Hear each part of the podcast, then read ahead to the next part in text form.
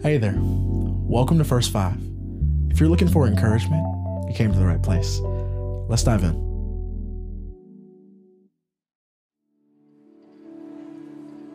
Well, happy Memorial Day. I really hope you've had some great time to spend with your family and friends and just some time to reflect and think. I am not going to be here long. You're not going to have to listen to me long. Um, and I know it's this is posted later in the day because I really took some time to sit with family and friends and just enjoy um, some of the freedoms that we've been afforded, right? Uh, but I want to read this to you. It's a, it's a post from Rich Villodas, um, who's a pastor um, and a voice that I, I really trust. And I, I want to encourage you with this today as we reflect on Memorial Day. And then I want to pray for you, and that'll be the end. He says, Memorial Day, remember those who have fallen and the families who grieve.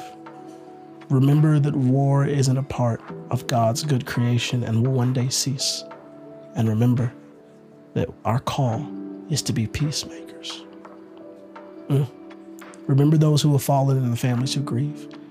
So, Lord, we just pray for those who have fallen. We pray for those who have given their lives in battle um, for the sake of the country, for the good of the whole. Lord, we just pray for peace over their families. Their lives will never be the same.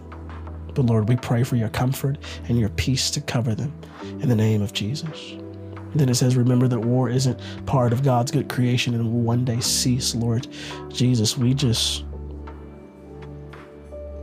our hearts break for the war, for war, for violence that has to happen. Lord, we know that this is not a part of your good and ultimate plan, and we know that one day this won't exist anymore. That one day you'll come and there will be peace, peace and peace abundantly.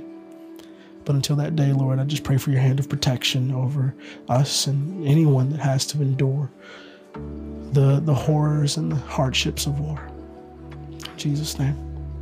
And then it says, Remember our call to be peacemakers. Lord, thank you that you say, Blessed are the peacemakers.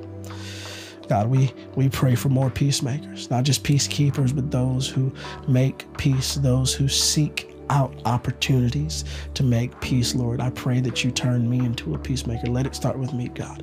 And that you would turn those around me, my family, and, and those listening to this podcast, God. Would you would you would you grow us into the peacemakers that you're calling us to? And Lord, would we be blessed as a result of the peace that you've called us to make? In Jesus' name I pray. Amen. I really hope that encouraged you today. Happy Memorial Day. We'll talk soon.